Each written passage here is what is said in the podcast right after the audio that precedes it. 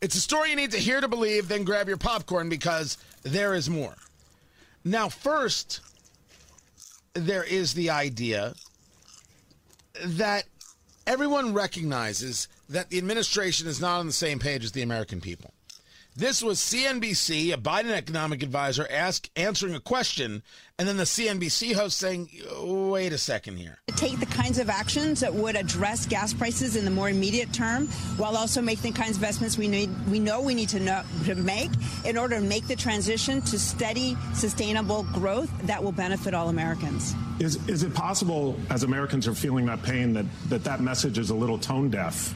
And could have a really kind of negative impact in terms of consumer sentiment. So I'm not sure which part is the tone deaf. We, the president is looking to Focusing lower costs. on spending money. For- they are focused on more spending. The way through this is build back better. The way through this is to spend more. Spend more. Our dollar is worth less.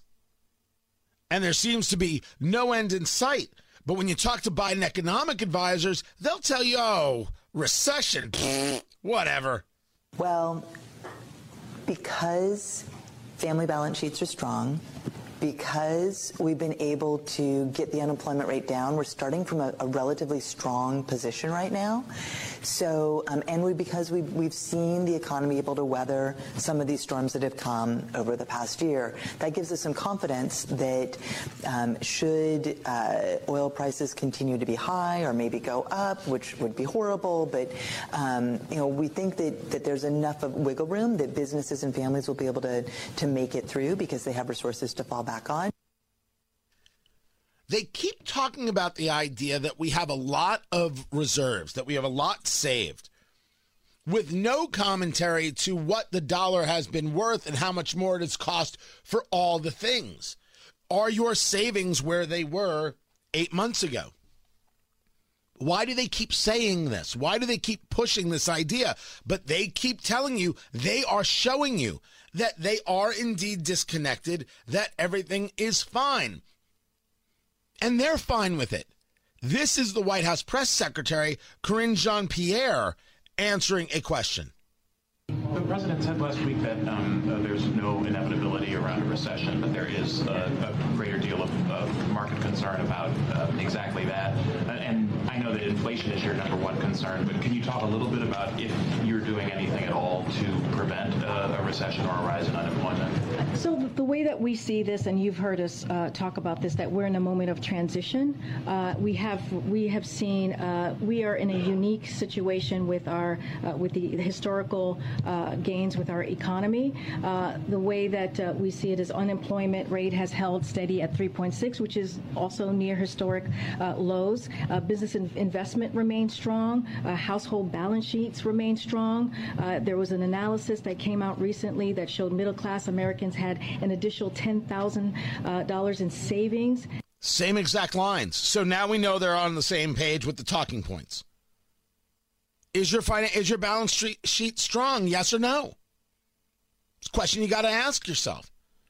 The follow up question is what are you talking about a moment of transition? You told us inflation was transitory. It's not transitory. What are you talking about with a moment of transition? Perhaps it is explained well by the Energy Secretary, Jennifer Granholm.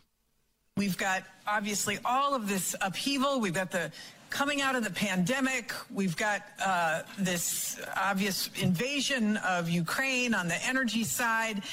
And we've got the moment to think and act strategically about lifting up communities and building these supply chains out and building out the installations in a way that give everyone a chance to succeed.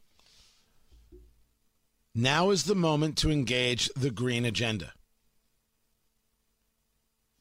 They don't see this as your pain. I can't explain this enough.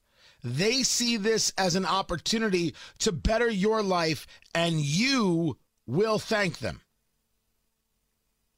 They see this opportunity as a way of really getting you to transition to these green things, and you will thank them.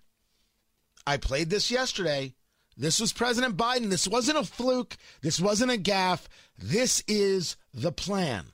My dear mother used to have an ex- expression out of everything lousy, something good will happen if you look hard enough for it. Mm-hmm. We have a chance here to make a fundamental turn toward renewable energy, electric vehicles, and, and not just electric vehicles, but across the board. And, uh, and that's something we should be, my team is going to be sitting down with the CEOs of the major oil companies this. It's an opportunity to make uh, the, the, the, this this uh, this turn. It's the opportunity that exists.